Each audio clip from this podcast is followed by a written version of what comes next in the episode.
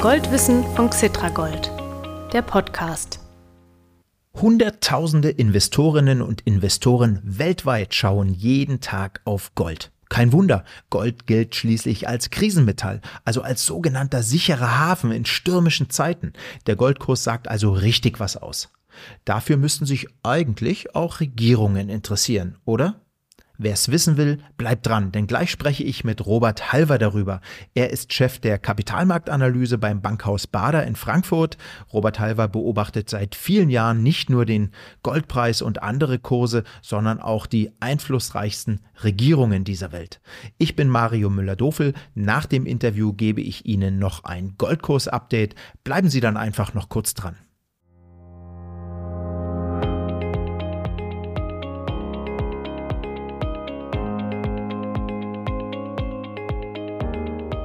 Liebe Goldinteressierte, zunächst ein herzliches Willkommen an Robert Halber. Vielen Dank, dass Sie uns, also dem Goldwissen-Publikum und mir, wieder für ein Gespräch zur Verfügung stehen. Ich stehe gerne Ihnen als Goldback zur Verfügung. Herr Halver, als ich mich vorbereitet habe, bin ich auf ein Zitat des US-amerikanischen Philosophen Ralph Waldo Emerson gestoßen. Der hat gesagt, Zitat, das Verlangen nach Gold ist nicht jenes nach Gold, es ist zum Zwecke von Freiheit und Wohlfahrt. Das klingt ja geradezu pathetisch. Der Mann lebte allerdings von 1803 bis 1882. Ist das Zitat deshalb auch von gestern? Nein, Gold ist seit 6000 Jahren eine anerkannte Anlageform und auch ein Transaktionsmittel. Man kann auch sagen, in Krisen haben sie den dicken Schinken an der Wand immer noch mit Gold bekommen. Das können Sie in Krisen mal mit Papiergeld versuchen.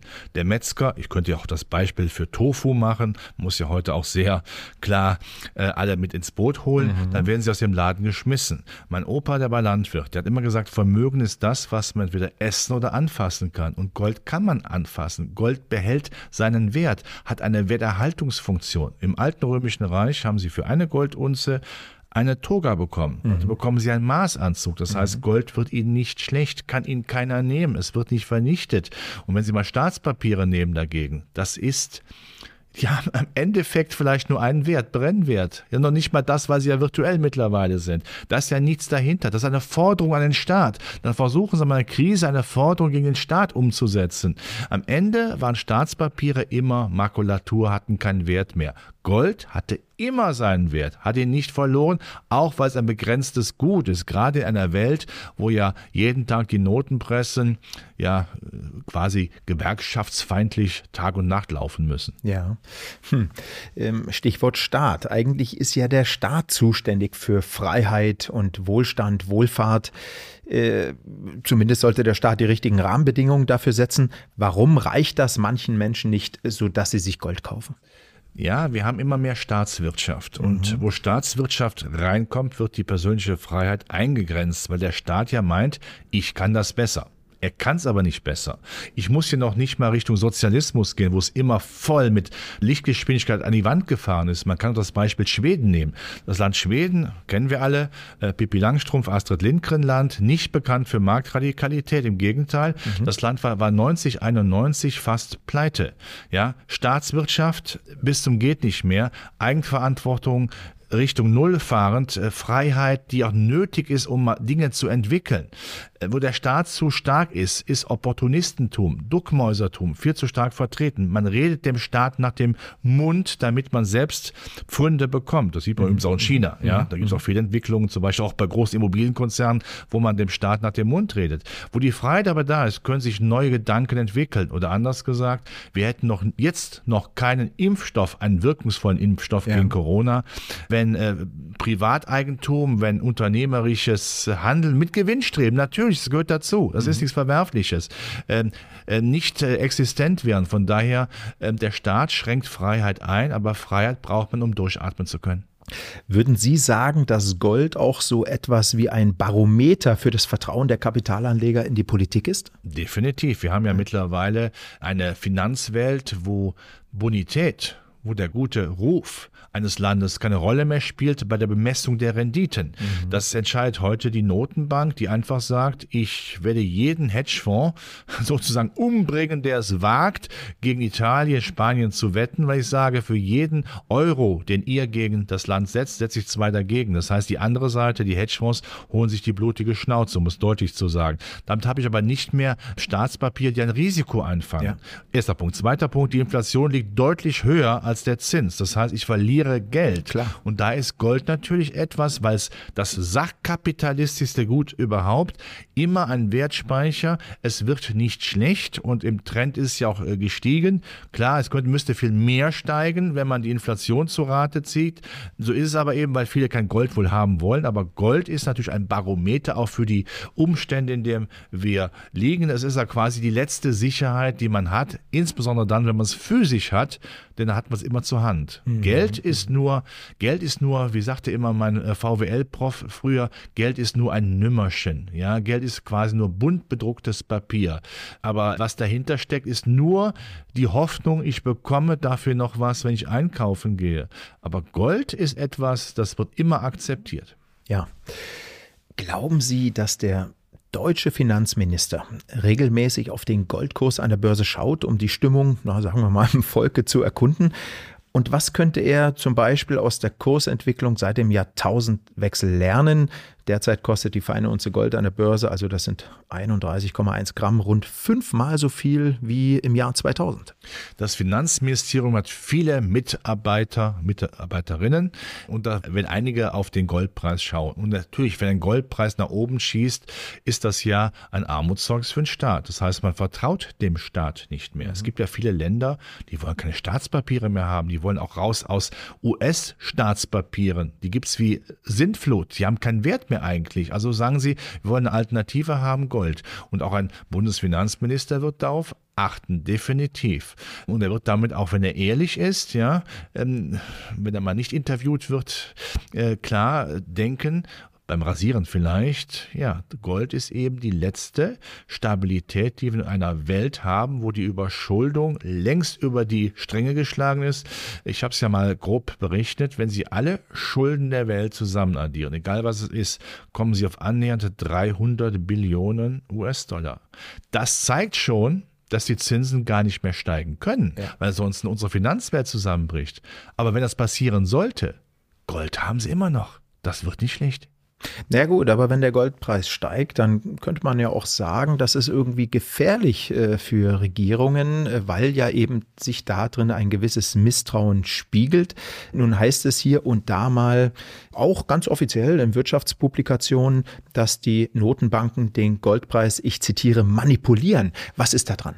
Gut, manipulieren kann man ja nur über die sogenannten Derivateninstrumente. Man mhm. könnte dagegen halten, ja. Das würde so nicht funktionieren, weil dann natürlich der Gold Goldpreis in der Tat ja den aktuellen Stand nie hätte erreichen können. Man darf ja eins nicht vergessen, die Notenbanken sind damit die größten Goldaufkäufer. Ja, Seit 2008 genau. können sie wieder nur wie Einbahnstraße raufsehen, dass die Notenbanken immer mehr Gold aufkaufen. Gerade die Asiaten nochmal aus der Abhängigkeit von dem US-Dollar rauskommen und den Staatspapieren. Und wir haben natürlich den Vorzug in Anführungszeichen, dass Gold nicht durch die Decke geht. Die wenigsten interessieren sich für Gold. Für die ist die Goldkette, der Ehering, das Goldkettchen wichtiger, als wirklich irgendwo im Garten äh, ein paar Goldunzen liegen zu haben. Das ist für die meisten irgendwo nicht äh, kein Thema, das man ernst nimmt. Man vertraut wohl immer noch ein bisschen der Welt und diejenigen, die vielleicht Gold kaufen würden, denken eher dann an Immobilien, ja, was für sie wichtiger ist oder Aktien, weil sie sagen, Gold, was soll ich damit, mhm. ja? Und natürlich für Gold in der normalen Zeiten, das ist ja ein Gut, das das sie nicht nutzen können, ist ja nur ein Wertspeicher. Aber die Notenbanken sind sicherlich auch dankbar dafür, dass der Goldpreis nicht durch die Decke geht. Denn wenn er durch die Decke gehen würde ja. und die Bildzeitung davon berichtet und die ganzen Boulevardmedien, dann würde man sagen, oh, da brennt was an. Das ist wie beim neuen Markt. Genau. Das war für die meisten kein Thema, bis sie gemerkt haben, da kann man Geld mit verdienen. Und dann, wenn es durch die Decke gehen würde, dann könnte ich mir vorstellen, würde auch so etwas wie die Dinge wie Goldverbot eine Rolle spielen, damit man äh, den Bürgern sagt, gesagt, lasst bloß die Finger davon. Mhm. Denn damit mhm. wollen wir klar machen, wir vertrauen euch, lieben Politiker, nicht mehr. Mhm. Ganz kurz zur Einordnung, der neue Markt, den Sie gerade angesprochen haben, das ist ein Börsensegment gewesen, Anfang des Jahrtausends, äh, nee, ging schon leicht vorher los, äh, wo äh, sich viele junge Unternehmen insbesondere notieren lassen konnten und das auch gemacht haben. Herr Halver, letzte Frage. Wie hängen, weil Sie über Notenbanken sprechen, äh, wie hängen eigentlich Regierungen und Notenbanken zusammen? Die einen sagen zum Beispiel, ja, nehmen wir mal die EZB, die Europäische Zentralbank, die ist völlig unabhängig von der Politik. Die anderen sagen, niemals. Was stimmt denn da? Die Notenbanken waren nie unabhängig, mhm. weil Politiker die Notenbanker oder Notenbankerin, Frau Lagarde ist ja die EZB-Chefin, ernennen. Und jetzt ne, stellen wir uns mal einen typischen Politiker vor. Was will der? Geld ausgeben, weil das gut beim Wahlvolk ankommt. Mhm. Würde also ein Politiker sich eine Laus in den Pelz setzen und einen scharfen Hund, einen Stabilitätsanhänger an der Spitze der EZB haben wollen, der sagt, der Wasserhahn, der wird nicht auf, sondern zugedreht? Das ist eine rhetorische Frage. Mhm. Das war früher mal anders. Wir erinnern uns an die guten alten Zeiten der Deutschen Bundesbank. Das war der Prototyp der Stabilitätsbank. Da gab es nur ein Ziel, Stabilität, Geldwertstabilität. Ja. Die Wirtschaft war zweitrangig. Ein Helmut Schmidt konnte davon ein Lied singen, der frühere Bundeskanzler. Im Grunde genommen hat die, EZ, die, die Bundesbank mit dem damaligen Chef äh, Pöhl, übrigens SPD-Mitglied, ja, mhm, interessanterweise, mhm, mhm, äh, mitgeholfen, dass Herr Schmidt dann eben irgendwann nicht mehr Bundeskanzler war. Aber es war klar, wir machen Geldwertstabilität. Heute muss man sehr klar formulieren, die frühere Trennung zwischen Geldpolitik und Finanzpolitik ist aufgehoben. Beide haben freundlich miteinander fusioniert. Sie liegen im selben Bett und, ich sage es deutlich, haben auch Lustgewinn. Lustgewinn hat dem Motto, gebt da mir bitte das Geld, liebe Notenbanker, das ich ausgeben darf. Mit Stabilität hat es nichts mehr zu tun. Die EZB ist kein Korrektiv mehr, das will sie niemals zugeben, aber mhm. kein mhm. Korrektiv mehr einer überbordenden Verschuldung, sondern sie hilft kräftig mit. Und solange das der Fall ist, muss man Alternativen suchen und das ist sicherlich, da ist sicherlich Gold eine sehr wichtige Alternative. Ja, spannende Fragen, die werden wohl bleiben, solange das Finanzsystem immer höhere Schuldenberge produziert. Danke für Ihre wieder sehr interessanten Antworten, Herr Halver. Bis bald mal wieder. Herzlichen Dank, Herr Müller-Dofel. Ich zeige Ihnen mein goldenes Lächeln. Danke. Liebe Kapitalanlegerinnen und Kapitalanleger, gleich gibt's das Goldkurs-Update für Sie.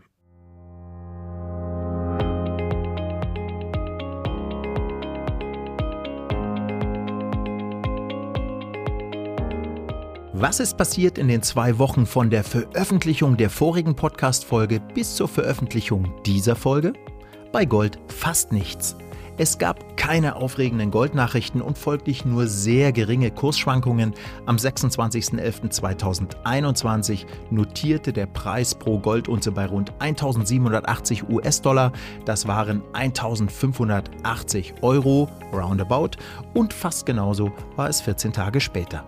Charttechniker, das sind jene Börsianer, die anhand der vergangenen Kursentwicklungen bevorstehende Preisverläufe prognostizieren, sprechen deshalb gerade von einer trendlosen Phase. Stimmt nicht ganz, weil ein Seitwärtstrend ist ja auch ein Trend, aber die nennen das so, trendlose Phase. Ist das langweilig? Nö, finde ich nicht. Ein bisschen Ruhe im Kapitalanlageportfolio ist doch auch mal schön, erst recht in der Vorweihnachtszeit.